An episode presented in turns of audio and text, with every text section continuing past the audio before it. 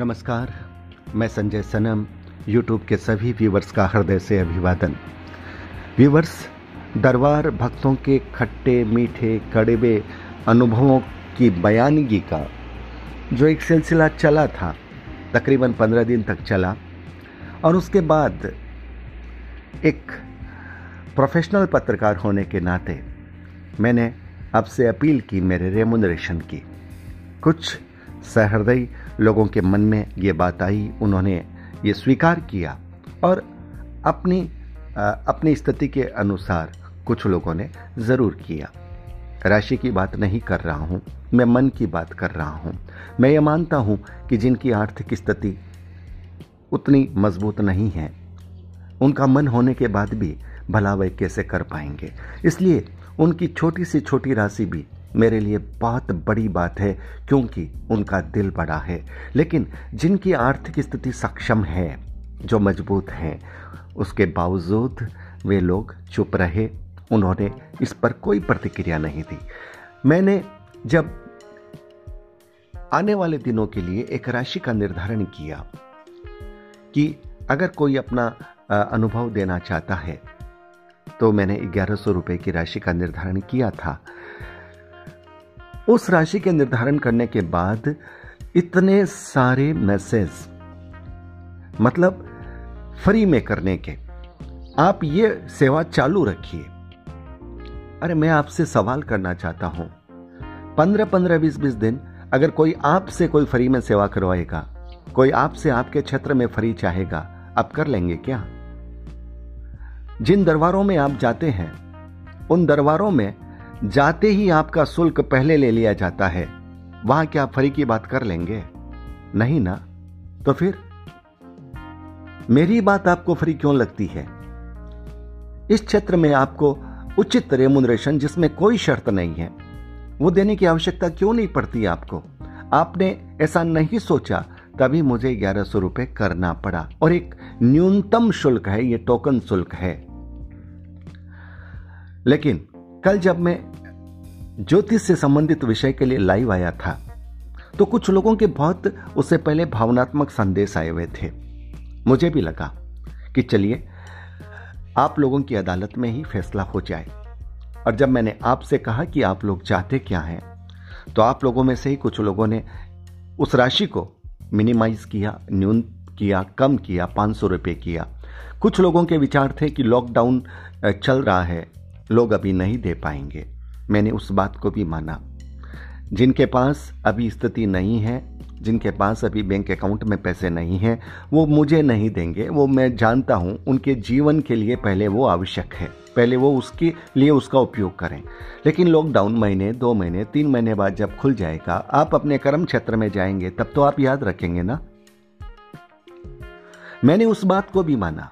मैंने आपकी, जो आपने पाँच सौ रुपये की राशि की मैंने उसको भी माना, बस मैंने उसमें इतना जोड़ दिया कि अगर आपकी आर्थिक स्थिति अच्छी है तो आप इस पाँच सौ रुपये में मत आइएगा उसके बाद आपकी पाँच सौ से ऊपर जो भी भावना है, आप दीजिएगा मुझे हैरत इस बात की है, कल जब सहमति बन गई थी, उसके बाद रात को मेरे पास फिर व्हाट्सएप पे मैसेज आ रहे हैं कि, सर, आप इस व्यवस्था को निशुल्क रखिए। हैरान हूँ मैं। मैं फिर कह रहा हूँ कि जिन लोगों ने जो काम किया था वो शायद अच्छा ही किया था। क्योंकि आप किसी के श्रम और किसी की ए, के दिए गए समय किसी की ऊर्जा का महत्व नहीं समझते। तभी आप वापस वैसे के वैसे मैसेज देते हैं। अगर मैं फ्री में चालू रहता तो मुझे मालूम है कि फ़ोन उठाने की उठाने की, रखने की, तुरंत फ़ोन आना यह सब चलता ही रहता। मुझे समय नहीं मिलता फ़ोन रखने का। आप लोग चालू रहते, क्योंकि मैं जानता हूँ, सौ, दो सौ, पाँच सौ नहीं, बहुत सारे लोग हैं जिनके पास अनुभव है, जो देना चाहते हैं। लेकिन जैसे ही शुल्क रखा, अब आप सोचने लग गए। अब फ्री की सेवा की बात करने लग गए। इस वीडियो क्लिप के माध्यम से एकदम स्पष्ट कर रहा हूँ। कोई मेरे व्हाट्सएप पे फ्री की बात कहने का मैसेज न दे। अगर उसके बाद भी आप देंगे, आपका नंबर ब्लॉक कर दिया जाएगा। आपने क्या समझ रखा है? सेवा की भावना से आया हूँ। अगर आप सेवा का महत्व नहीं देते, आप यह नहीं समझते कि जो सेवा कर रहा है, उसका भी अपना प्रोफेशन है। फिर कहिए दरबारों में फ्री कर दे। पता चले आपको, वो आपके फ़ोन तो नहीं उठाते। थोड़ा बहुत एक एक होता है ना सोच का नज़रिया। मुझे अफसोस है कुछ समृद्ध लोग, बहुत अलग अंदाज में बातें करते थे। उनके मन में भी नहीं आया।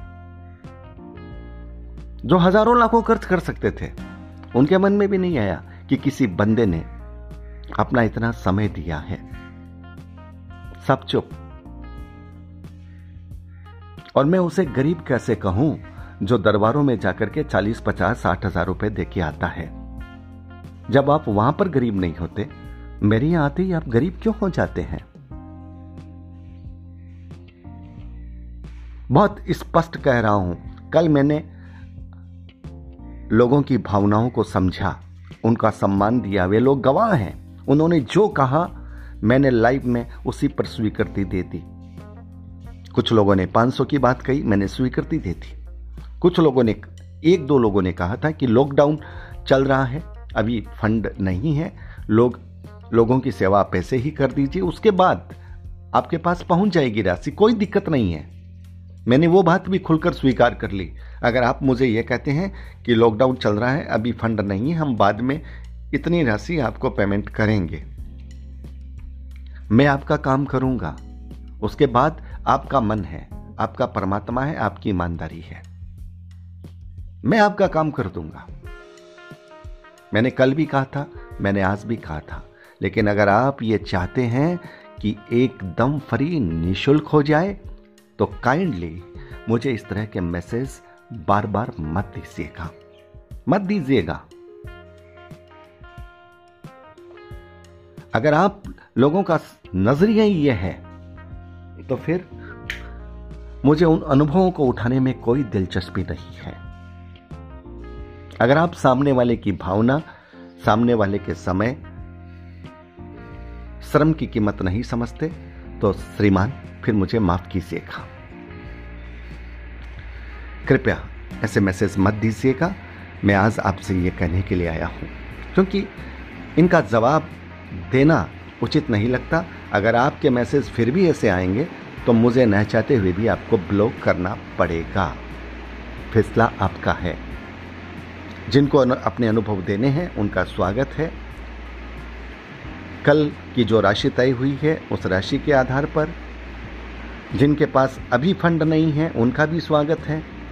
वो भविष्य में कर देंगे, पेमेंट कोई दिक्कत नहीं है। मुझे अब अपने समय का, चाहे कम ही, लेकिन पारिश्रमिक चाहिए। ये बात आपको बहुत स्पष्ट कह रहा हूँ।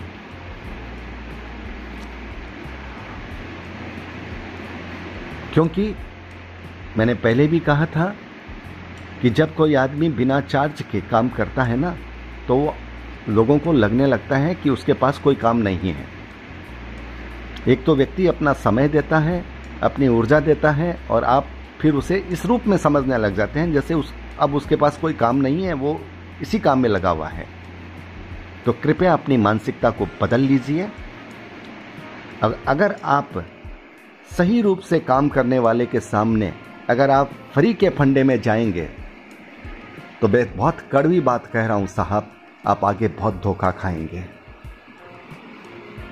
समझ लीजिएगा, सुन लीजिएगा, विचार लीजिएगा, और अगर अब किसी ने ऐसा मैसेज दिया तो फिर वो मेरे व्हाट्सएप से, मेरे नंबर से मैं उसे ब्लॉक कर दूँगा।